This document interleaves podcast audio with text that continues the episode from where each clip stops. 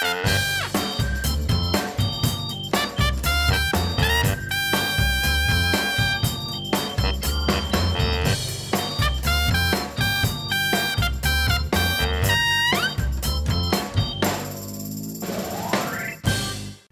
is 5 voor 12 op de wereldklok, want ons klimaat gaat naar de galamiezen.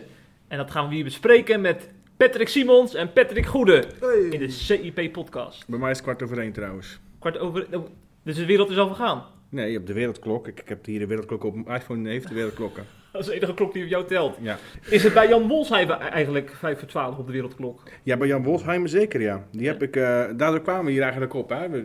Ik, tenminste, ik, ik wist niet heel goed dat er zo'n grote actie plaats ging, zo'n klimaatactie plaats ging vinden. Ehm, maar we kregen een persbericht hè, van eh, Christian Climate Action Nederland. Dat is een eh, christelijke, christelijke organisatie. Ehm, Hmm.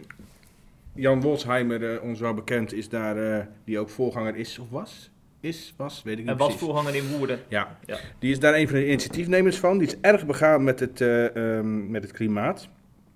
Ik heb hem daarover geïnterviewd. Daar hebben we een artikel over gepubliceerd. Hè? Maandagochtend geloof ik op CIP. Mhm. Ehm, voordat, dat was de dag dat de actie begon. Hè?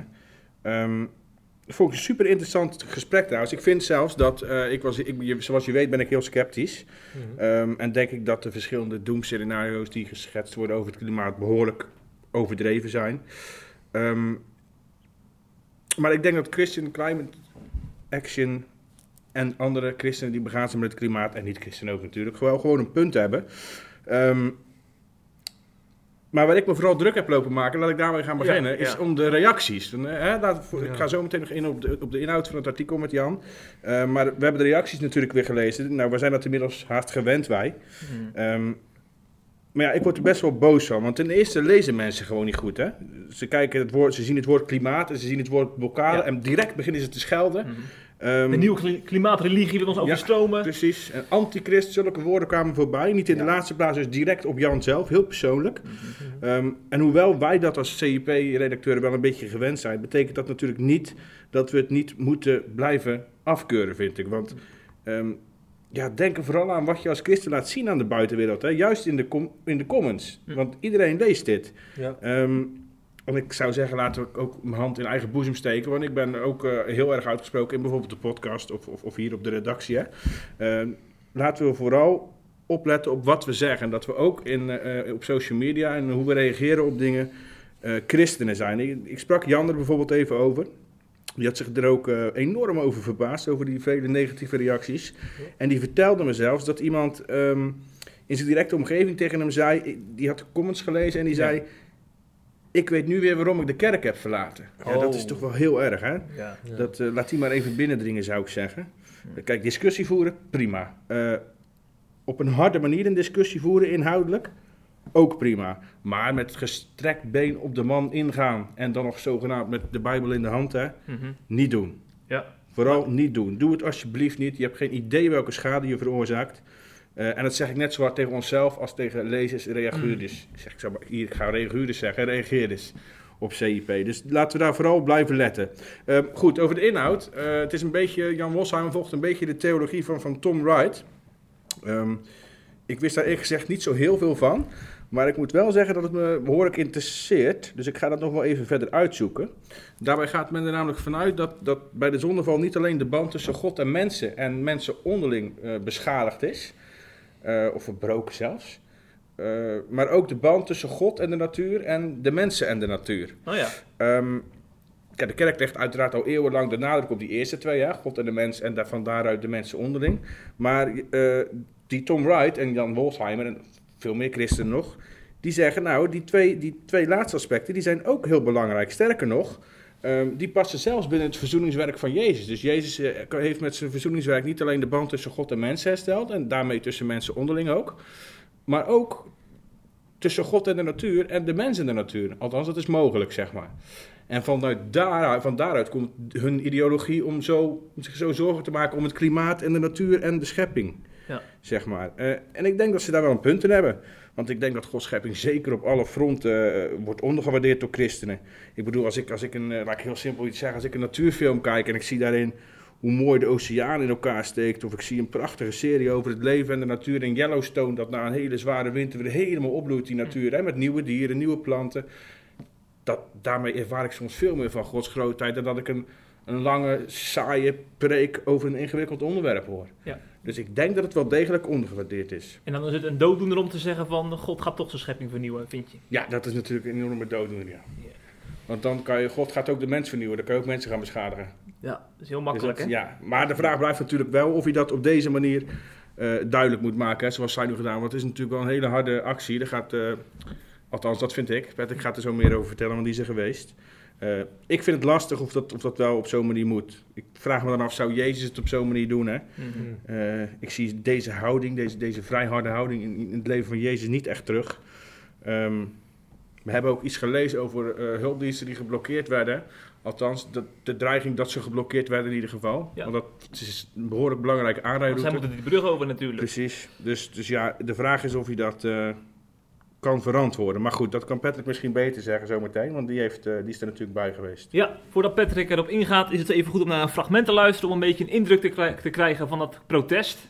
En dan horen we ook wat er allemaal gebeurd is gisteren in Amsterdam. We are unstoppable and another world is possible. We are unstoppable and another world is possible. Zo begon de actie vanochtend vroeg midden op een straat in het centrum, vlakbij het Rijksmuseum. De honderden actievoerders zetten tenten op en blokkeerden de hele weg. We weten dat het verboden is en dat het niet mag, maar eh, de- alle mensen die hier zijn, die zijn zich daarvan bewust en zijn bereid de wet te overtreden om de klimaat- en ecologische crisis aan te kaarten. Ze namen dus veel risico, juist omdat ze zich zoveel zorgen maken. De politie liet de demonstranten eerst hun gang gaan. Daarna grepen ze in. Het legende van dit kruispunt is verboden. Indien u zich niet verplaatst, dan aangehouden. Indien u hier niet aan voldoet, dan zal geweld worden gebruikt. Geweld is nu juist wat de demonstranten niet wilden. Daarom lieten ze zich rustig wegdragen. Tientallen mensen werden aangehouden. Toch bleef het protest doorgaan.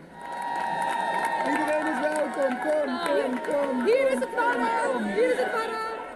Later op de middag pakte de politie de demonstranten steviger aan.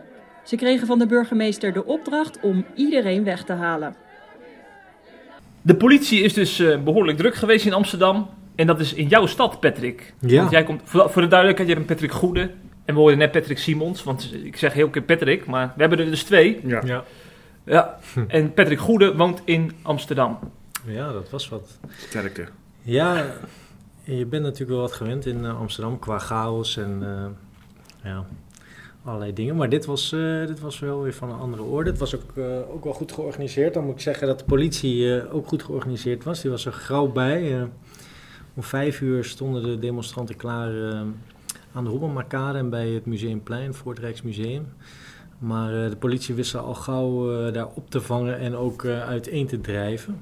Oh, dus de politie greep eigenlijk vrij vroeg in al. Ja, die waren al om zeven uur. eh, waren ze- Zeven uur 's ochtends al. Ja. How dare you?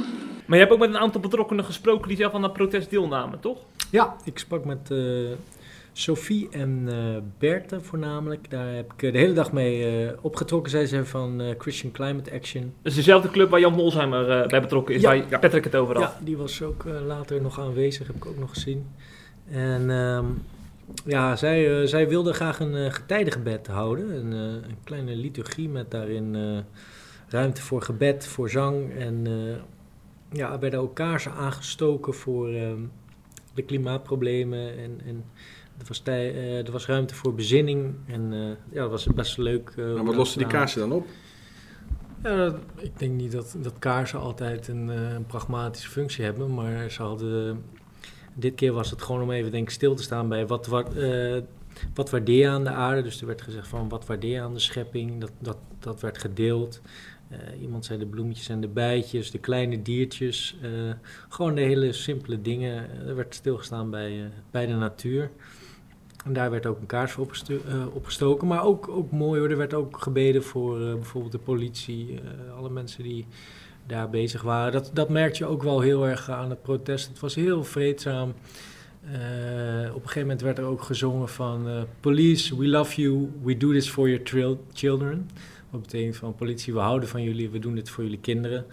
Eh, dus ze lieten zich ook vaak, ehm, die, die protestanten die ik weggesleept zag worden eh, aan de andere kant van de brug waar, waar we baden, eh, ja, die, die, ja, die waren ook geweldloos. Dus wat dat betreft vond ik dat, vond ik dat heel mooi. En hoe groot was die groep christenen, zeg maar, die erbij betrokken was? Ja, ze waren met een man of zes, zeven, acht. Er waren ook een aantal al direct 's ochtends dus opgepakt. Ehm, wat nog even het getijdengebed in gevaar bracht. Maar goed, waar twee of drie vergaderen zijn, daar eh God al in ons midden. Dus eh, ja, dat ging toch, eh, ging toch door. En s'avonds is dat nog een keer gedaan in het Vondelpark. De blokkade was toen al eh, eh, bij het Museumplein weggehaald. En eh, toen in het Vondelpark eh, werd, daar, eh, werd daar opnieuw een, eh, een soort viering gehouden. En daar was je ook bij samen? Ja, daar ben ik ook nog naartoe gegaan. want, eh, ik, vond het, ik vond het een hele leuke sfeer. Ik, ik ging er ook helemaal in mee. Ja? Ja, ik ben ook Amsterdam natuurlijk. Zijn Dus? Ben je ook voor het klimaat? We zijn allemaal eh, wat groener, denk ik, daar in Amsterdam. Eh, vroeger was ik niet Ja, zo. er is nog maar- groen te zien daar, ja. het is een en al gebouw. We zijn wat groener. Ja, Amsterdam Ik zou zeggen, kom eens bij ons in het platteland kijken, dan zie je pas groen. How dare you? Ja, En ja. hoe goed ze daarvoor zorgen. Ze bleven trouwens slapen ook, toch? Eh, er was in het Vondelpark werden inderdaad tenten opgezet. Ja. eh, om daar ook eh, de nacht door te brengen. Dat was dan iets minder illegaal. Vrij koud ook, hè? Lijkt me. Zeker, ja hoor. Het is, het is, het is afzien. Het is Want ik zag namelijk eh, een foto op Twitter voorbij komen van een radiator die er stond. Eh, uiteraard door gas aangedreven. En die was vakkundig verborgen tussen pallets met een zeil eroverheen. Want natuurlijk als de media dat ziet, dan krijg je natuurlijk gelijk... oh, je bent voor het klimaat hier. Maar dat hadden ze toch wel even nodig s'nachts. Ja, Om even hypocrisie te duiden. Maar goed, kun jij niet laten, hè? kan ik dat niet laten. Nee, kan ik niet laten. Nou, wat, Sorry is, Patrick. wat is je nou ge- bijgebleven van, eh, van je bezoek aan eh, de klimaatdemonstranten? Ja, dat het, eh, ja, zelf, bij mij is het dat het gewoon heel lieve mensen zijn. Dat ze het hart op de juiste plek hebben, de meeste ervan. Natuurlijk, er zitten altijd een paar bij die eh, misschien eh, eh, daarvoor andere redenen zijn om de boel te versteren of, of een relletje zoeken. Maar die heb ik eigenlijk nauwelijks gezien. Ik denk dat het gewoon hele lieve mensen zijn die, die ook wel gevoelig zijn. Het zijn vaak gevoelige mensen, dus... Ik kan niet zeggen dat. ik weet niet of alles even degelijk of, of inhoudelijk is. Dat mensen echt. eh, eh, een aantal die zijn heel erg op de hoogte van de wetenschappelijke rapporten van het IPCC. Maar er zijn ook een aantal mensen die gewoon bang zijn. En dan gewoon hun, hun angst daar tentoonspreiden. En daar, Hmm. daar is verder niet. Er zit niet een, een heel degelijk verhaal achter. Eh, Dus die, die zitten er ook bij. Maar ja, die mensen heb je ook in de kerk, die heb je overal. En ja, die zitten ook bij dat protest. Terwijl als je dan op zo'n dag meeloopt, denk je wel van... hé, hey, het zet heel veel mensen in beweging en er komt ook een tegengeluid. Eh, sommige mensen, eh, misschien een soort ontkenningsfase roept het op... dat mensen heel erg eh, gaan zeggen van dat is allemaal niet waar. Of lacherig gaan doen. En lachen is vaak eh, een emotie die... Ik zou ook bijna gaan lachen nu. dat is wat groot. How dare you? Dan, dan protesteer je eigenlijk tegen, tegen een bepaalde waarheid die misschien iets raakt in je waar je nog niet aan wil. Ehm, dus ja, ik, ik, ik, ben, ik ben daar zelf niet heel uitgesproken in. En dat zou ik na, gisteren zou ik dat wel meer willen zijn. Dus ik ga me er ook eh, weer meer in verdiepen. Maar het is zo lastig met al die meningen, met al Ja. die opinies. Absoluut. Eh, ik, ik weet soms niet, eh, ik zie door de bomen het bos niet meer soms. Nou, als je naar hun luistert, dan kan het binnenkort wel, want dan zijn er geen bomen meer. How dare you? Patrick, bedankt voor je bijdrage tot zover Ja. aan deze podcast. Ja. En bedankt voor je mooie verhaal over dat je er geweest bent. Dat zijn we bijna vergeten te zeggen. Hè? Want Ja. Patrick heeft er een geweldig verhaal over gemaakt. Is te lezen op CIP. CIP. Goedemorgen. Wel een C, verhaal, Jeffrey. Dus als mensen niet abonnee zijn, eventjes abonneren. CIP+. Plus. Zo is het. Zeker. Is de moeite waard. Is zeker de moeite waard. Nou Patrick, de groetjes hè. Werk ze. En de andere Patrick blijft hier zitten, want hij is natuurlijk heel erg begaan met het Midden-Oosten. Zo ken ik jou. Ja. En eh, er is weer van alles aan de hand. Jij volgt het op Twitter de afgelopen dagen ook. Ja. En laten we, om eh, dit even in te leiden, een fragment eh, horen van Nieuwsuur. Die ook een reportage hebben gemaakt over het gedoe aan de Turk-Syrische grens. Recep Tayyip Erdogan! Al geruime tijd dreigt Erdogan met een offensief in de grensregio met Turkije. Zoals een jaar geleden. Bu PYD'yi, bu YPG'yi evelallah bir defa ülkemizde bunları evet hiçbir tanesi kalmayıncaya dek bunların işini bitireceğiz. Hij wil daar de Koerdische IPG-milities aanvallen, een belangrijk onderdeel van de Syrian Democratic Forces. Ze hebben in delen van Noord-Syrië de macht. Turkije ziet deze Koerdische strijders als terroristen. Voor Amerika en Europa waren de Koerdische milities juist een belangrijke bondgenoot in de strijd tegen IS. Daarom kregen de Koerden bescherming van het Amerikaanse leger. Vandaag trokken de eerste Amerikaanse troepen weg. Trump heeft de Turken nu toestemming gegeven om in Noord-Syrië een bufferzone te creëren van meer dan 20 kilometer Syrië in. Daarmee ligt de weg voor een inval door Turkije in het Koerdische gebied open. Ik kan me voorstellen dat niet alle CIP-luisteraars eh, Turks beheersen, Patrick. Dus ik zal nog even zeggen wat Erdogan zojuist zei in het fragment. Hij zei, de Koerdische strijdgroepen gaan we met Gods toestemming allemaal opruimen... totdat er niemand meer van hen over is in ons land. Maar wat, eh, even voor mijn duiding, hè, wat heeft dit nou eigenlijk precies met christenen te maken dan? Want wij maken toch een Ja, christelijke podcast? Dat is een goede vraag, want die zou dus denken van waarom eh, zou je dan niet gewoon alle nieuwsonderwerpen in het vervolg behandelen Precies. bij CIP? Zou ik helemaal geen slecht idee vinden hoor, maar dat is niet onze bedoeling hè. Nou, aan de Turk-Syrische grens wonen eh, volgens CBN Nieuws, die hier best wel bovenop zitten, een, een, eh, christelijk-Amerikaanse eh, nieuwszender, wonen daar zo'n 100.000 christenen. En dat is natuurlijk best wel een fors aantal. En eh, vorig jaar hebben ze al regelmatig van zich laten horen, omdat ze dus heel erg bang zijn dat Donald Trump eh, zijn troepen gaat terugtrekken uit hun gebied. En zij vinden het erg belangrijk dat die blijven, ook omdat zij zich daardoor veilig voelen in dat gebied. En ook niet het eh, idee hebben dat eh, dadelijk de vijand eh, hun dorpen gaat bestormen. Wat al vorig jaar is gebeurd. Want in, in het noordoosten van Syrië ligt bijvoorbeeld Afrin. Vorig jaar is het Turkse leger daar binnen gegaan. Waarom doet het Turkse leger dat? Omdat zij dus geloven dat de Koerdische rebellen, die dus tegen terreurgroep IS vechten, Mhm. dat die samenspannen met de Koerdische te- terreurgroep PKK.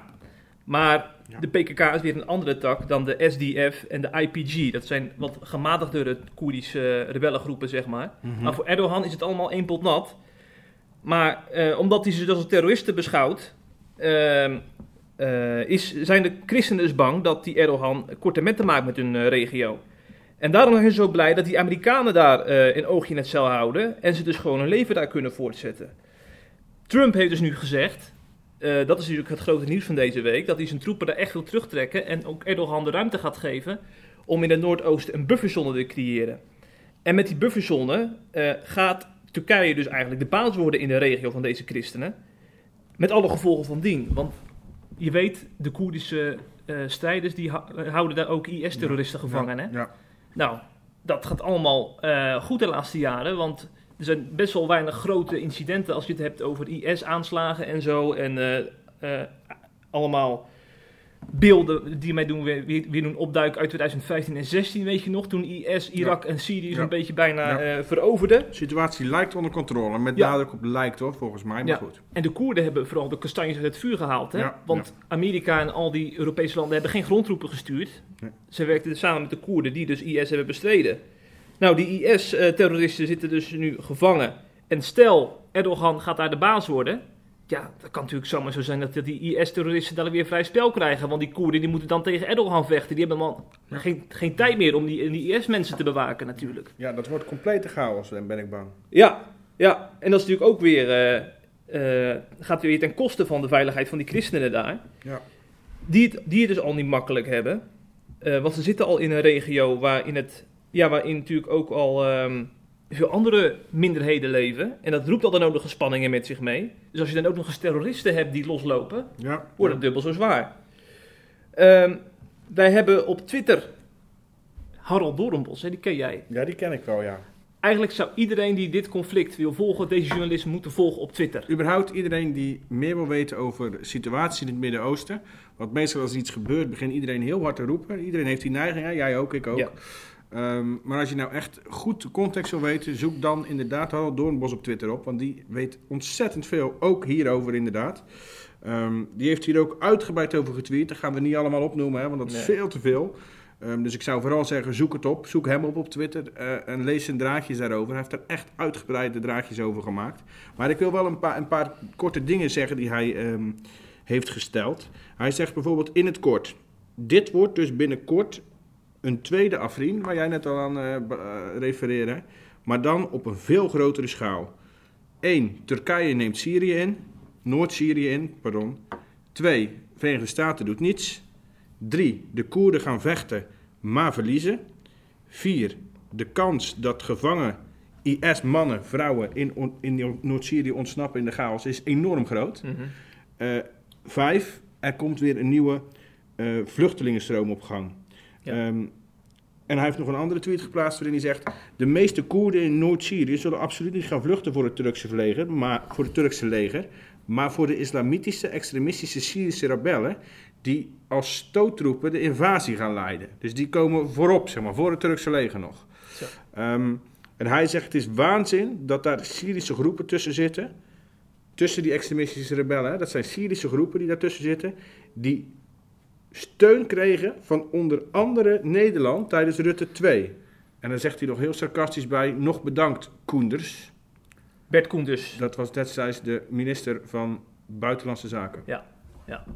Ehm, en hij zegt ook nog bij, maar dat, ik, dat vind ik ook wel belangrijk om te zeggen nog trouwens. Want het is nou heel makkelijk om te gaan zeggen, dan komt de Trump, die trekt zijn troepen terug. Aan de andere kant, eh, de Verenigde Staten hebben natuurlijk al lang genoeg voor ons de kastanjes uit het vuur gehaald. Hè, in dit geval, waarom zou de Verenigde Staten zich hier eigenlijk überhaupt mee bemoeien? We hebben altijd kritiek, of heel veel mensen hebben kritiek, dat de Verenigde Staten zich overal mee bemoeien op de wereld. Hè, als het gaat om zulke conflicten.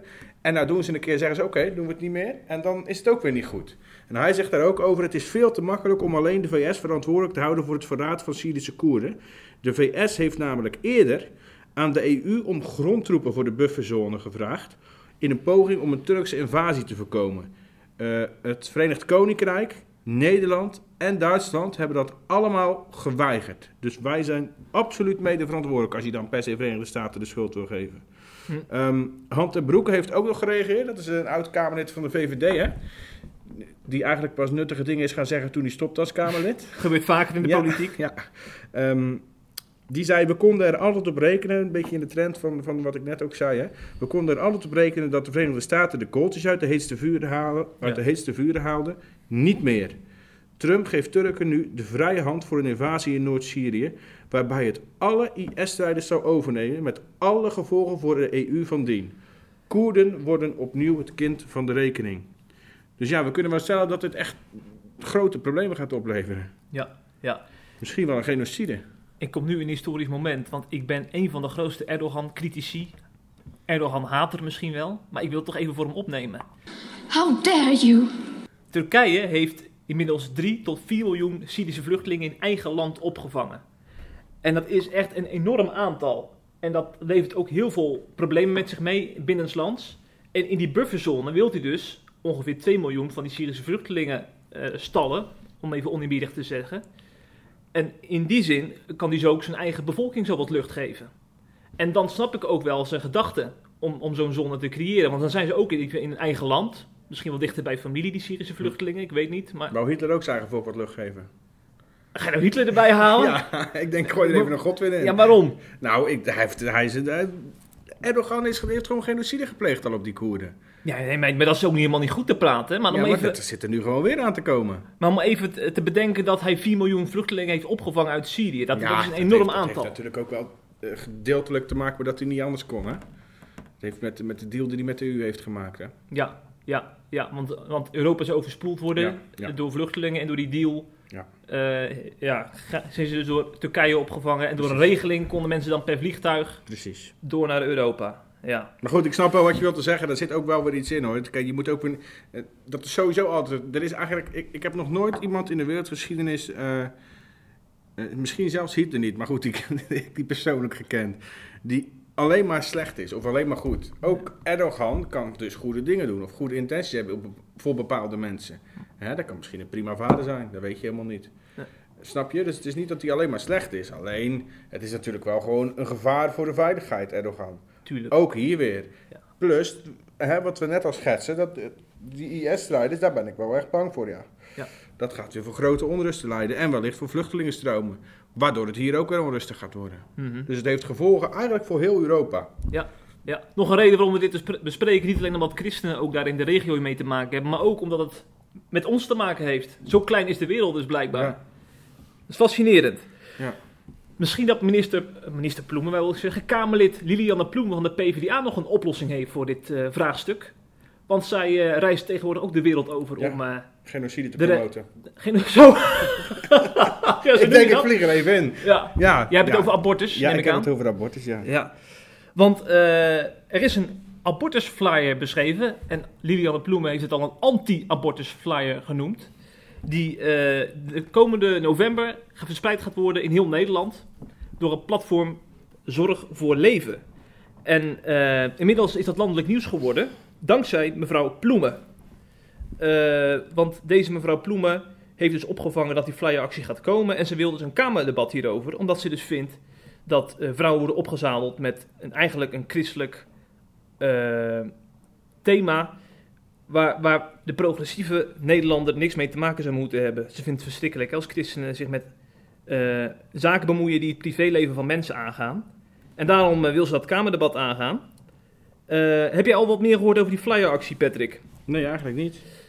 Want in november is de Week van Leven. Hè? Dat is een jaarlijks fenomeen Ja, inmiddels. ja, Het is ja. de vierde keer dat het wordt georganiseerd. En er zijn verschillende christelijke clubs, best wel grote clubs. RMU Mhm. is erbij betrokken, NPV. Ja, dat Stil- zijn, om zijn, dat Leven. zijn grote clubs, ja. En eh, die, die eh organiseerden dus die week om aandacht te vragen voor abortus. Er zijn 30.000 abortussen per jaar in Nederland.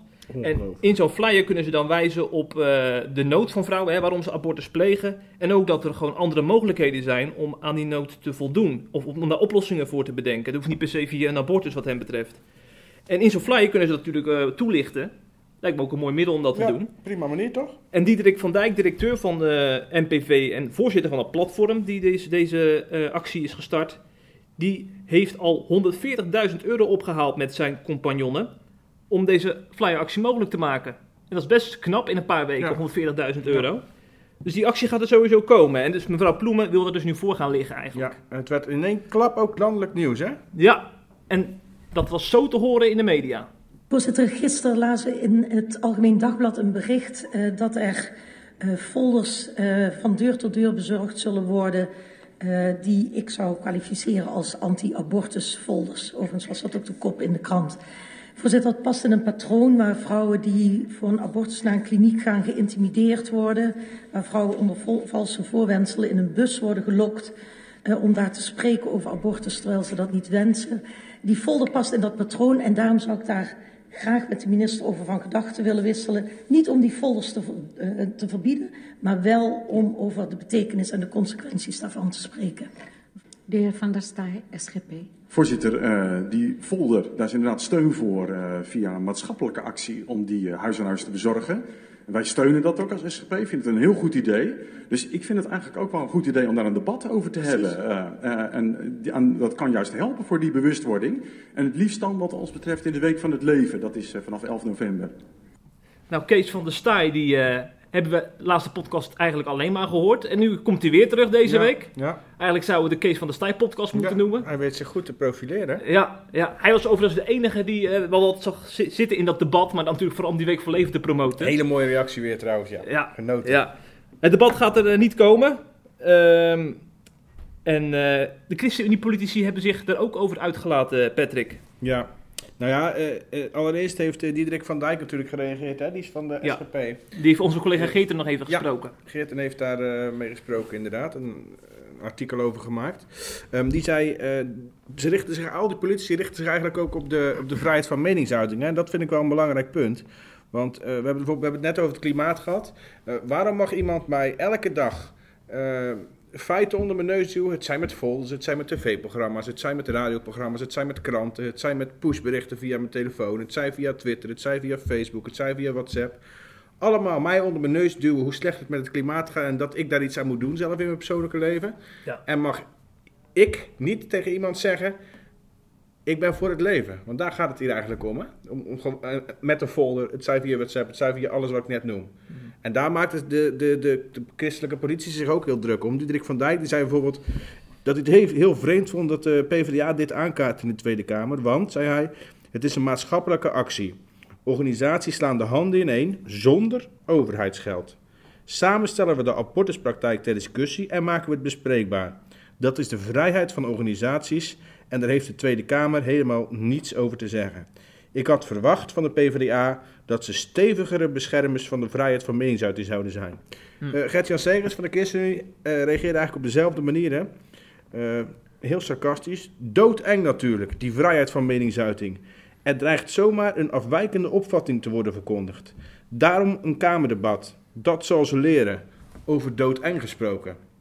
En dan tenslotte hebben we nog een reactie van onze favoriete politicus Roelof Bisschop. Die, ja, dat- of laat ik zeggen, mijn favoriete politicus. SGP voor de Altijd erg uitgesproken, ja, van de SGP.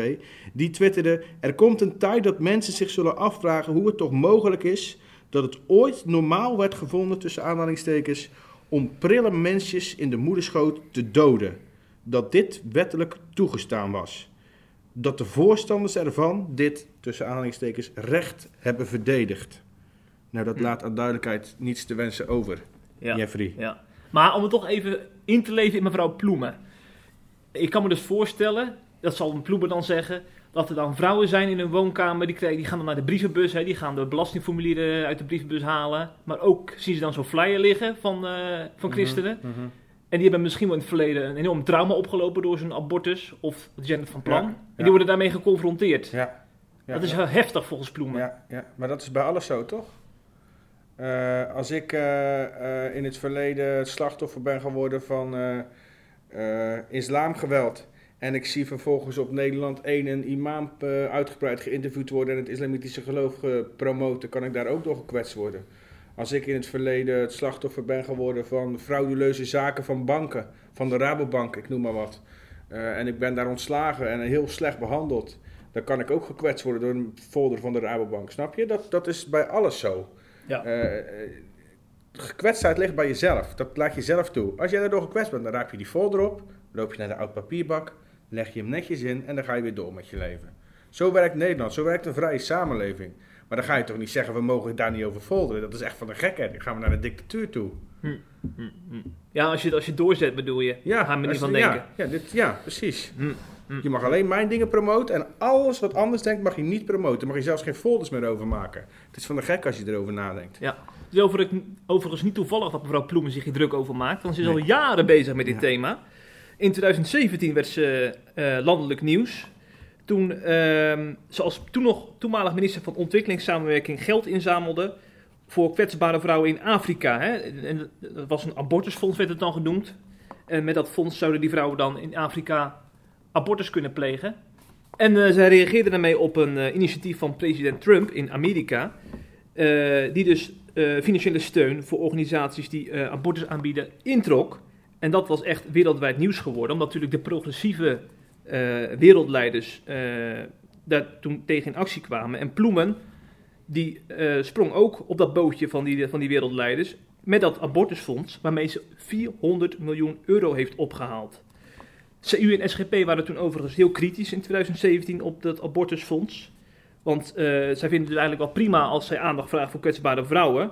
Maar waarom dan het thema abortus erbij slepen? Want dat is eigenlijk toch een apart thema, zou je denken. Hè? Kwetsbare Ja. vrouwen kun je op allerlei manieren helpen. Ja. Maar abortus, ja, dat is natuurlijk wel heel erg specifiek. En ook wel, er zijn natuurlijk ook landen in Afrika die, die een christelijke achtergrond hebben en heel anders over abortus denken. Dus Ja. eigenlijk wil ze ook nog eens haar manier van denken over abortus opleggen aan, als, aan culturen die hier heel, heel anders in staan. Ah, nou is het natuurlijk ook wel een beetje zo in zulke landen dat, dat het vaak, ehm, als vrouwen dan abortus willen, dat ze het op een hele onveilige en onhygiënische manier zelf gaan doen, hè, of illegale manier. En Ja. dat is natuurlijk levensgevaarlijk, hè. Dus dat, dat snap ik dan, dat is wellicht wel weer iets, iets, iets genuanceerder. Ja. Wat dat betreft kun je de eh, actie van Ploemen wel begrijpen dan. Wel een beetje, ja. Naar het buitenland toe, hè, in Afrika bijvoorbeeld. Ja, ja. Het is dan, dan, wel weer typisch dat dan een reactie op Trump is, in plaats van dat het dan een initiatief is Ja, vanuit haarzelf. Typisch politiek natuurlijk. Typ- Typisch linkse politiek zou ik bijna zeggen. Hm. Die linkse politiek werd eerder dit jaar ook tentoongespreid in de talkshow Pauw. Toen schoof heden, eh, ja. Ploemen aan om in debat te gaan met Kees van Helden, die kennen we allemaal. De directeur van stichting Schreeuw om Leven. En zijn stichting werd, eh, werd toen heel, in heel Nederland eigenlijk zo'n beetje eh, ter discussie gesteld. Omdat eh, er bussen zijn van Schreeuw om Leven die nogal voor onrust zouden zorgen. Die worden dan geparkeerd voor abortus, abortusklinieken op verschillende plekken in Nederland. Mhm. En eh, in die bussen liggen dus folders die door vrijwilligers worden uitgedeeld aan vrouwen die die abortusklinieken bezoeken. En op die manier willen ze het gesprek aangaan van, Ja. weet je wel wat voor risico's er bij een abortus Ja. zitten. Maar dat schoot Ploemen natuurlijk in het verkeerde keelgat. Eigenlijk vreemden zij deze groep als een stel activisten die vrouwen zo'n beetje de bus insleuren om die abortus tegen te houden. Ja. Zo werd het een ja, beetje zo gevreemd, werd het- hè? Ja, zo is vreemd is het, ja. Ja. Dat is typisch, typisch die, die mevrouw trouwens, maar goed. Het was overigens een heel interessant gesprek bij Pauw eh, tussen Van Helden en Ploemen. En omdat het zo boeiend was, laten we even een fragmentje horen van hoe dat ging. Ja, ik vind het schandalig. eh, want voor vrouwen is het natuurlijk een, een mo- moeilijke beslissing. Waar ze vaak lang over nagedacht hebben. Waar ze al met vrienden, met een partner over gepraat hebben. Met hun huisarts. In de abortuskliniek praten ze ook weer over dat besluit. En dan zitten ze er niet op te wachten dat ze door wildvreemden worden aangesproken. En dat die wildvreemde ook nog eens wil dat ze gaat uitleggen waarom ze dat besluit heeft genomen. Dus ik vind het gewoon een slecht plan. Ik vind het overbodig. Ik vind het ook een belediging voor vrouwen. En u doet wel alsof u het belang voor die vrouw voor ogen heeft. Maar dat heeft u niet. Want hoe zou dat voelen als u daar loopt en u wordt aangesproken op zo'n moment door iemand die u niet kent? Terwijl u een gesprek heeft gehad met uw huisarts. Terwijl u weet dat ook in die kliniek er een gesprek is. Vrouwen komen niet in de kou te staan in Nederland. En u, van- u, uw benaderingswijze is echt respectloos tegenover vrouwen. Ik maak daar echt groot bezwaar tegen. Ook zo'n bus bij een kliniek neerzetten. Wat heeft dat voor zin? Die vrouw die komt daar echt niet lichtzinnig. Die heeft daarover nagedacht. Die heeft zorgvuldig eh, afgewogen. Dus ze heeft in die zin eh, is ze zelf verstandig en mans genoeg om dat besluit te nemen. Heftige taal van Ploemen. Hoe reageerde de Kees daarop trouwens? Hoe Kees op, de, Ja. op Ploemen reageerde. Nou, eigenlijk eh, ik vond het in ieder geval ook leuk om te zien dat hij heel erg rustig bleef. Hè? Ja, Want. Ploemen, ik vond Ploemen best wel, wel wild met, de, Ja. met de gebral over ja. beledigend en respectloos. en- En, ook. En, en Van Helden blijft dan gewoon heel rustig. En die zegt dan van ja, maar heel veel vrouwen die komen uit eigen beweging op ons af. Het is niet zo dat wij alleen maar naar die vrouwen toe lopen en ze bij wijze van spreken bij een jasje grijpen om ze de bus in te sleuren. Het is zo dat die vrouwen zelf ook vragen hebben en eh, geholpen willen worden en meer informatie willen krijgen over risico's bij abortus en andere wegen om met hun probleem om te gaan. En die alternatieven worden dus geboden door die stichting van Kees. Ja. En hij heeft ook onderzoek gedaan en hij zegt dat eh, doorberekenend bijna 1600 vrouwen per jaar een andere keuze zouden maken. Eh, en daarom willen zij ook dit werk doen om die vrouwen ook alternatieven voor te houden. Van hey, er is, zijn ook andere mogelijkheden dan abortus plegen om met je probleem om te gaan. Denk bijvoorbeeld aan eh, financiële hulp. Hè. Veel vrouwen die een kind krijgen, die, die eh, hebben misschien een laag inkomen, die, die liggen misschien in een scheiding. Die kunnen financieel gewoon niet trekken, een nieuw kind. Alleen op die manier kun je al dus het vrouwen uit de brand helpen, zegt Kees. En als je, dan, als, je dat, als je dat dan goed tot je door laat dringen, dan is het dus wel een fatsoenlijk gesprek over te voeren hierover. Maar als je dan kijkt naar hoe Ploemen daarop reageert, Ja. dan is het echt van, ja, maar er is geen discussie mogelijk. Je moet die flyer en die bus moet je, moet je terugtrekken en, En je, moet die vrouw met laten. Je moet je mond houden. Ja. ja. Echt heel raar om te zien. Hoe ver zijn we eigenlijk gekomen? Eh, in dit land? Laten we nou eens gewoon het beestje bij zijn naam noemen. Eh, het is namelijk niet alleen zo dat we kindermoord legaal hebben gemaakt, want voor mij is het gewoon kindermoord. Ehm, als je even geen zin hebt in een kind, dan laat je het gewoon weghalen. Wat overigens het toppunt is van individualisme, het toppunt van egoïsme. Eh, maar we gaan zelfs een stapje verder nu, althans als het aan mevrouw Ploemen ligt, door te zeggen: eh, Ben jij tegen die kindermoord? Dat mag je niet meer uiten. Dan moet je je mond houden. Daar mag je geen flyer van maken. Die mag je niet rondbrengen. Dat gaat nog een stap verder, hè? Ehm, ik vind het echt doodeng worden, om eerlijk te zijn. Abortus is moord voor mij, punt. Eh, daar kun je soms wellicht een goede reden voor hebben, maar het blijft moord. Ehm, je roeit gewoon leven uit. En hè, we lezen in de Bijbel hoe God spreekt over kinderen in de moederschoot in Psalm 139. Daar staat dat God, dat God het leven omarmt en als goud. En dat hij het zelfs vormt en weeft in de moederschoot. Prachtige psalm trouwens. Ehm, en dan gaat het niet alleen over jou en over mij, maar ook over die 30.000 kindjes per jaar die alleen al in Nederland worden vermoord. 30.000. Dat is dus, moet je eens even tot je door laten ringen. Dat zijn dus niet een handvol, dat zijn er, die zou je eens moeten zien liggen. Ze hebben het een keer gedaan, hè, met, die, met het Schreeuw om Leven heeft dat toen gedaan, hè, met die foetussen. hebben ze tijd van Doornbos Ja, precies, in de tijd van Doornbos, ja. Ehm, maar het is echt, het is, het is te bizar. Zonder, dat is nou het meest bijzondere, zonder dat die kinderen ooit zelf hebben mogen, schik, mogen beschikken over hun leven. Want dat is waar dit soort mensen altijd heel erg eh eh, prat op gaan. Hè? En heel erg hoog in het vaandel hebben staan, zelfbeschikking. Maar die kinderen, die laten ze helemaal niet zelf beschikken. Want daar zijn, hè, daar zijn ze normaal heel, heel erg voor. Hè? Je mag zelfs euthanasie. eh, welke leeftijd? Laatst nog, hè? kindereuthanasie zelfs. Ehm, maar bij kinderen in de moederschoot is er ineens geen sprake meer van zelfbeschikking. En mogen, mag een vrouw, als het even niet uitkomt, als ze nog met de studie bezig is, of als ze even zin heeft om toch nog een reis te maken, of dat de vader toch niet zo geschikt is, zomaar beslissen om dat kind te vermoorden. Ja, ik vind het echt, echt te gek om los te lopen. En deze vrouw is eigenlijk alleen maar dat idee aan het promoten. En iedereen die het waagt om voor het leven te zijn, die die kindjes wel een leven wil gunnen, die valt ze dus, zoals we net zagen, enorm fel aan. Dat hebben we al talloze malen gezien. Maar die mensen hebben gewoon het recht om voor het leven op te komen en om voor die kindjes op te komen.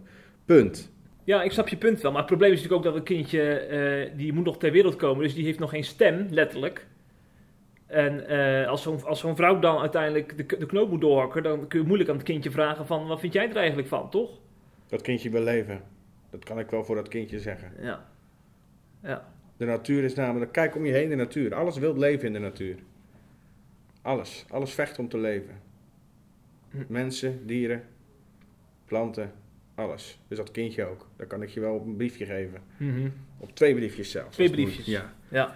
Dus conclusie, mevrouw Ploemen moet zich absoluut niet bemoeien met de vrijheid van meningsuiting van christenen, met de vrijheid van meningsuiting van mensen die vinden dat ieder leven het recht heeft om te leven. En als zij dat willen promoten bij brievenbussen, bij abortusklinieken, huis aan huis, eh, op de markt, in de Tweede Kamer, waar dan ook, dan hebben ze dat recht. Net zo goed als zij het recht heeft om te zeggen dat ze vindt dat iedereen eh, een kind mag vermoorden. Dat recht heeft ze, hoe achterlijk het ook is. Ja.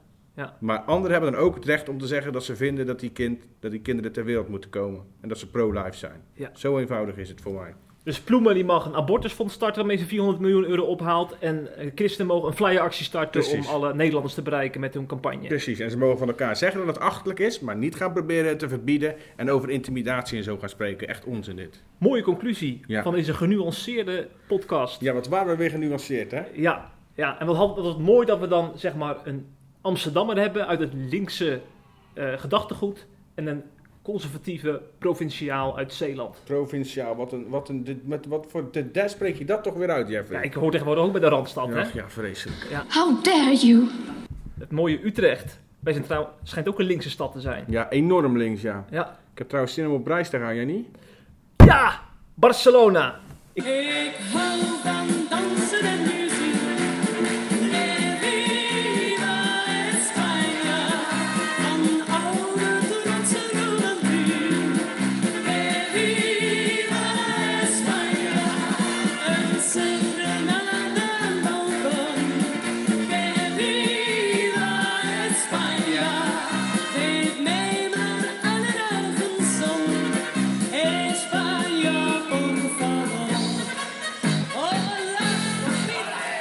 Wat gaan we daar doen in Barcelona dan?